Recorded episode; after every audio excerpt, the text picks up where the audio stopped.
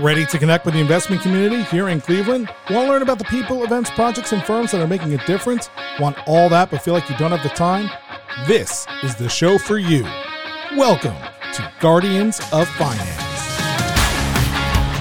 Brought to you by the CFA Society of Cleveland and hosted by Matt McLaughlin, portfolio specialist at Diamond Hill Capital Management, Guardians of Finance will provide you with a chance to foster deeper connections and know what is getting the attention of Cleveland's investment community.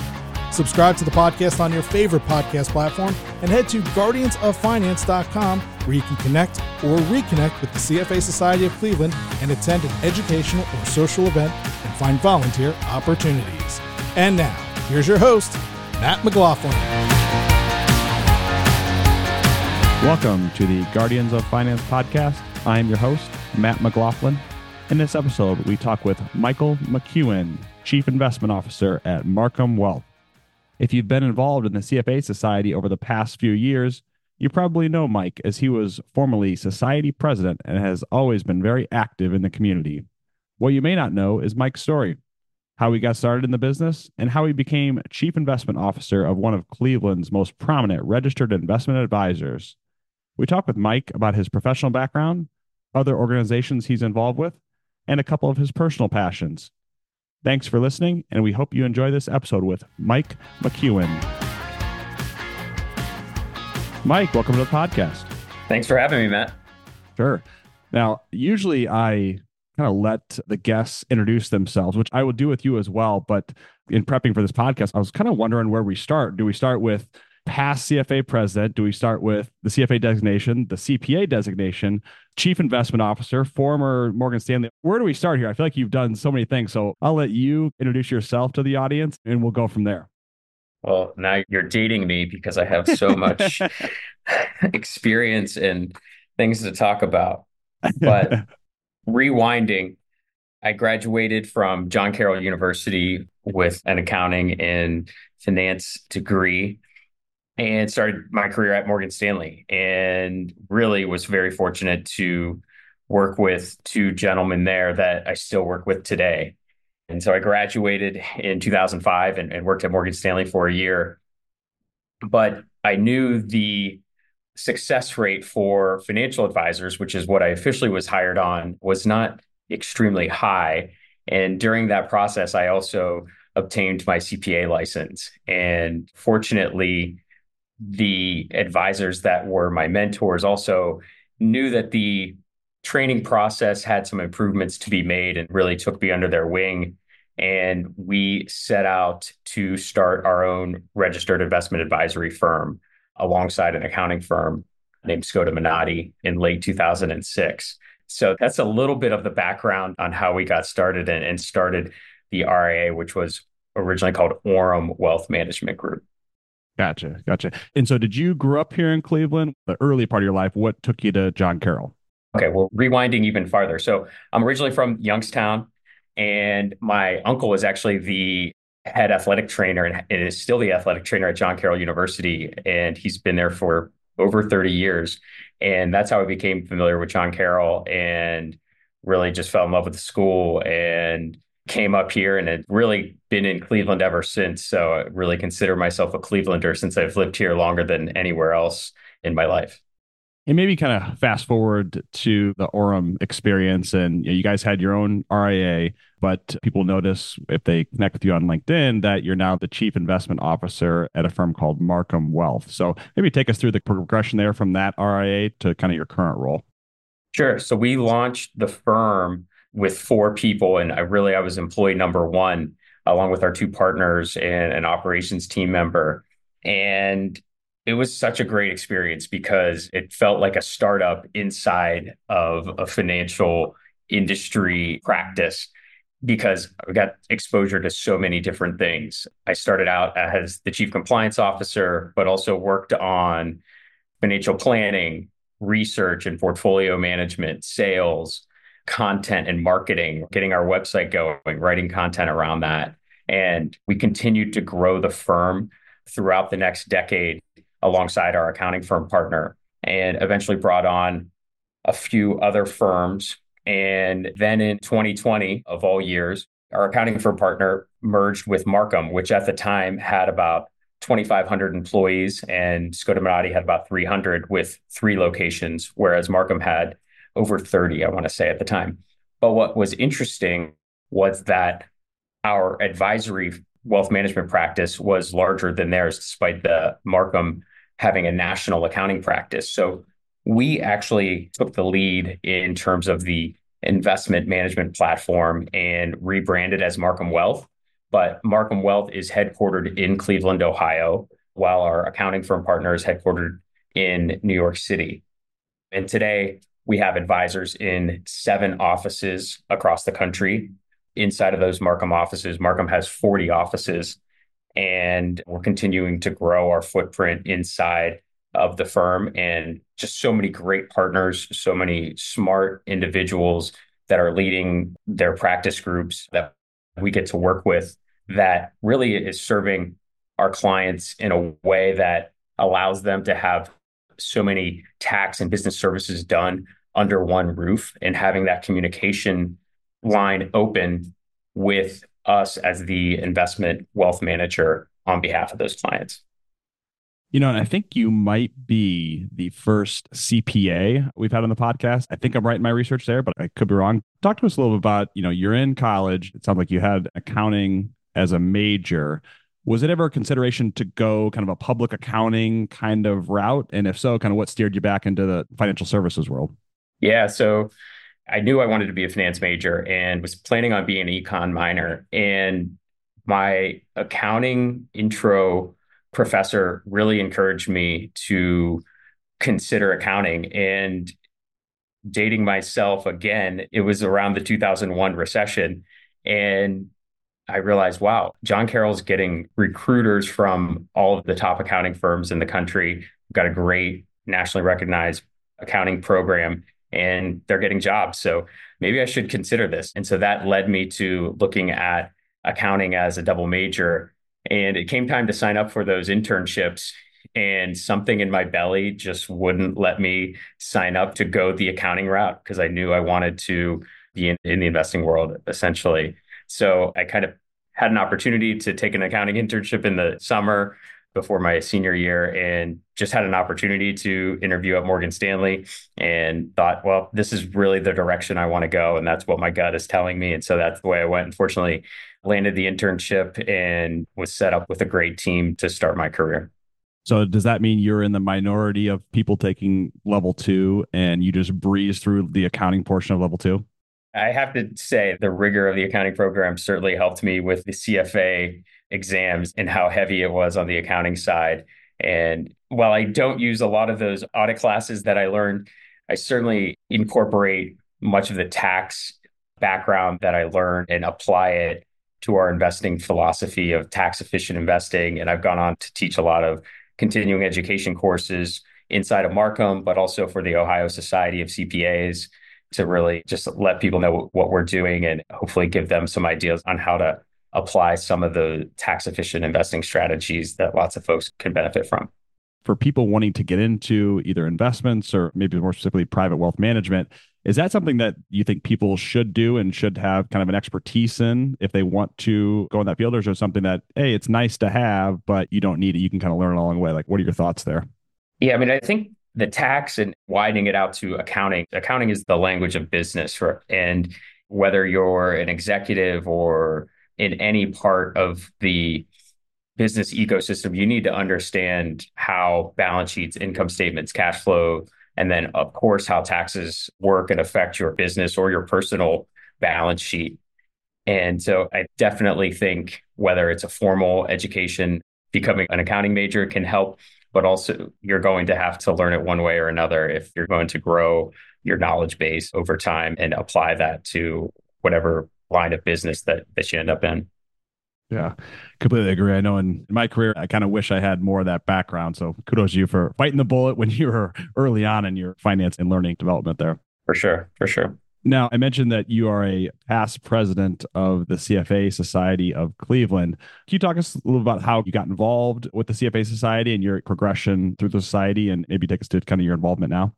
Yes. So I was informally years ago asked to be on the programming committee. And as Matt knows, as a programming chair and past programming experience, it's a really important role inside of the CFA Society Cleveland. And I sat on that committee and really just got introduced and I started to go to meetings just to learn about what was going on. And the programming is what really brought me in because I came down to lunches. I really didn't know anyone because our office was on the east side and I just didn't know a lot of folks. And it was a great way to start to network and also improve my knowledge base hear from some of the great speakers that were coming in.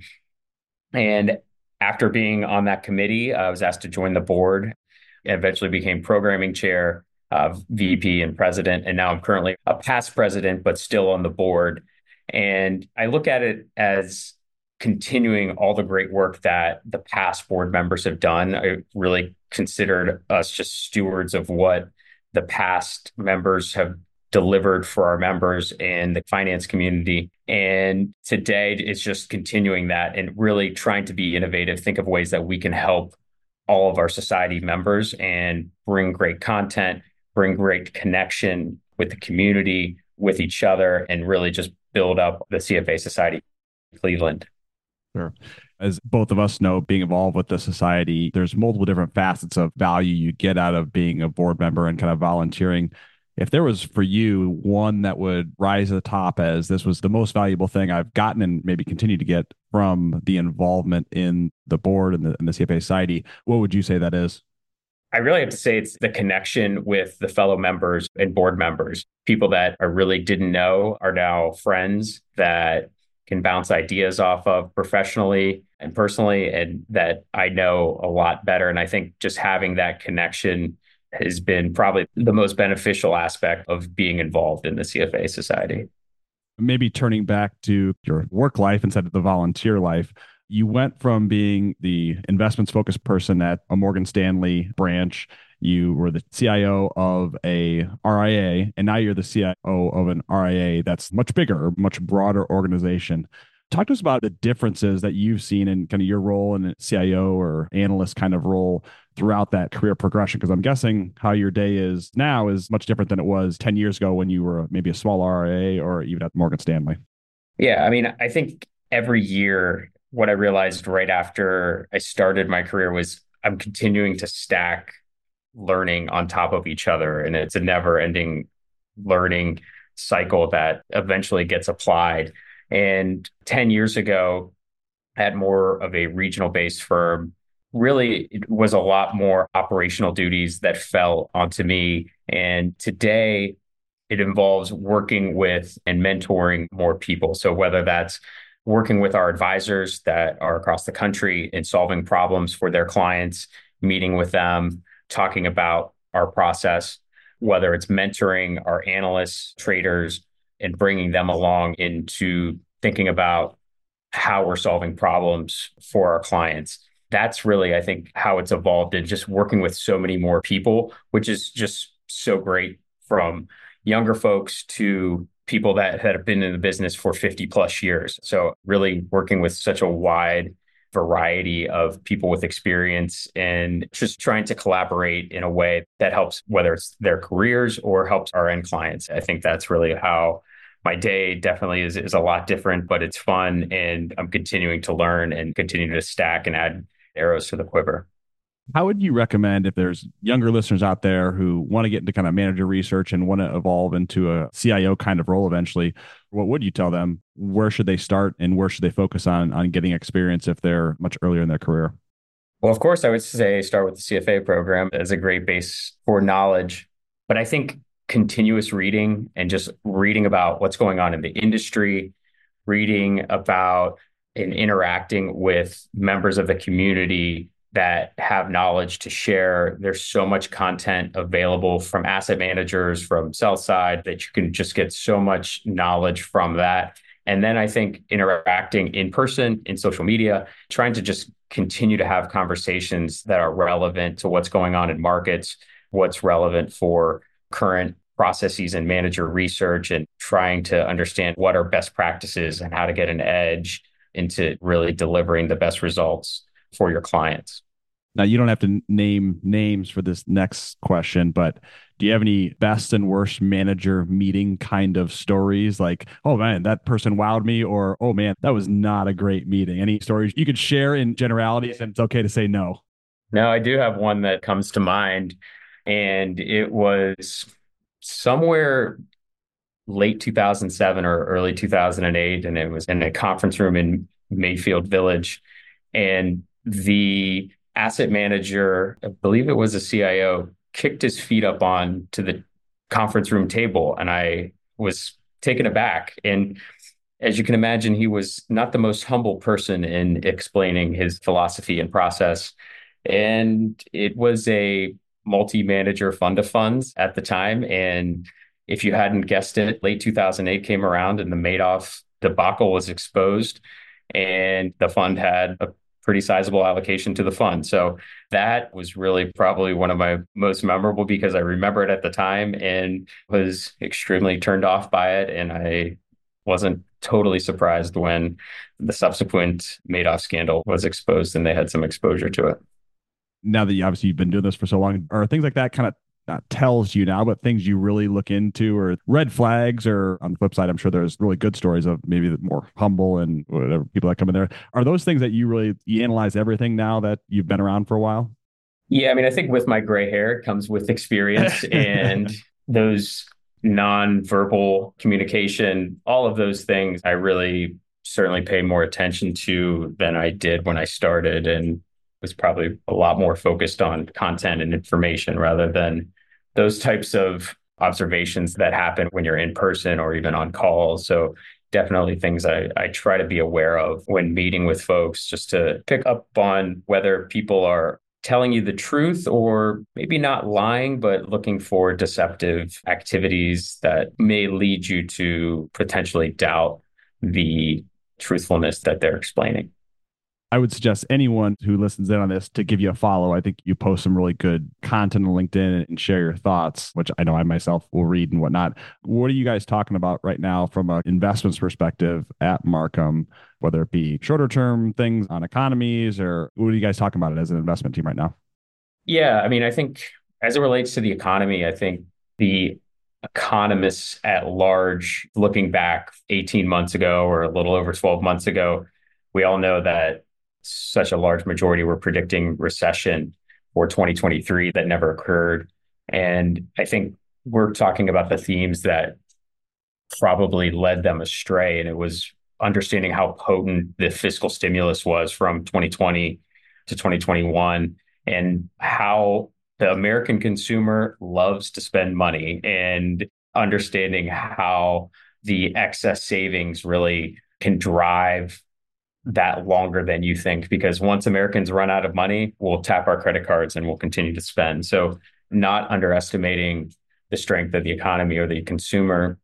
And as it relates to markets, thinking about some of the historical analogs that might be present, but also at the end of the day, just controlling what we can control. And that's our investment process. So, markets are going to do what they're going to do. So is the economy. But we really have the choice to respond in a thoughtful way and I think what we try to do is really bring out scenario analysis for how we're going to respond, whether markets do poorly, whether it's equities, fixed income, or alternatives, or how we're going to respond if they do well. So trying to game that out in advance is really what we try to do from a process standpoint so we can respond in a thoughtful way to taking advantage of markets, whether they're up, whether they're down, whether they're sideways.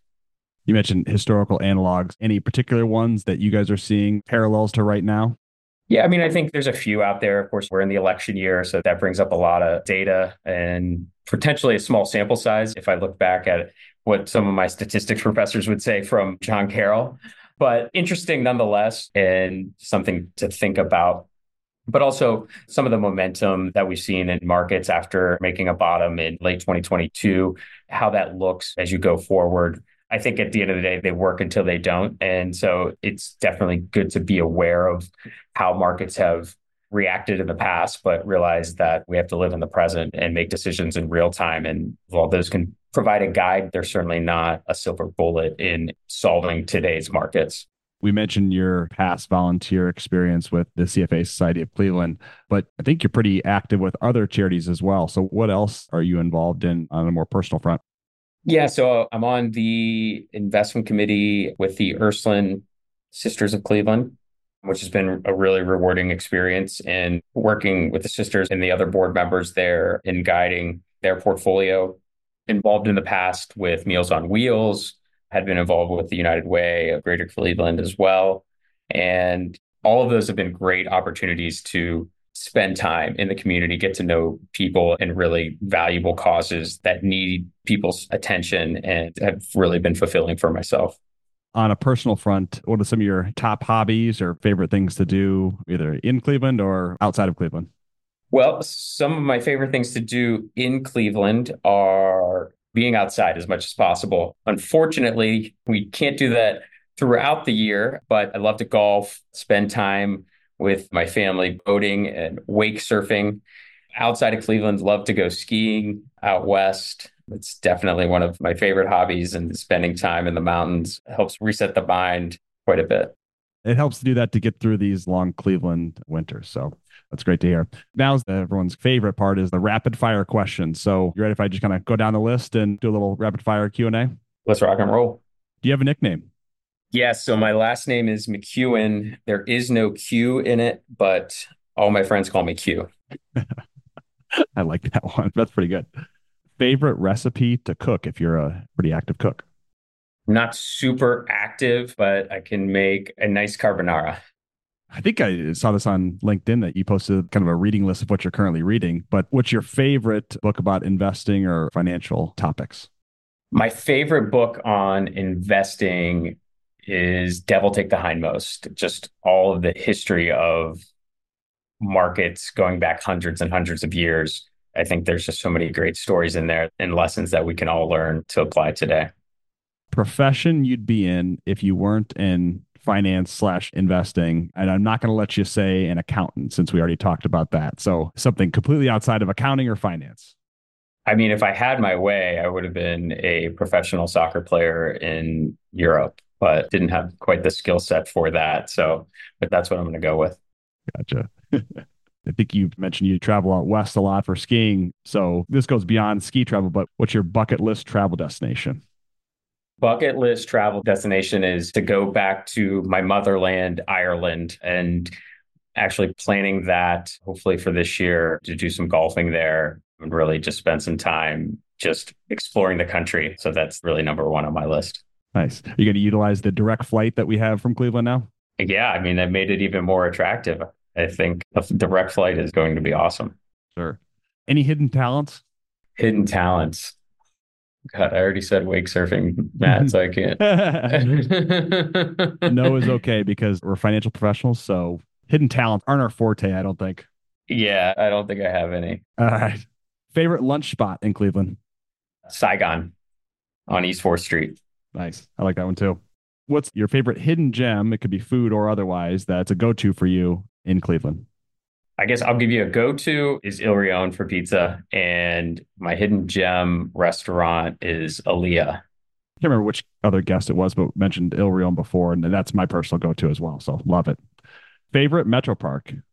My favorite Metro Park is Chagrin, especially with the one with the castle. Just great hiking up there. Really cool. For sure. What shows are you watching right now? I'm watching Warrior on HBO. That's a really good one. And looking for new ideas too. Get us through these winter months here. for sure. For sure.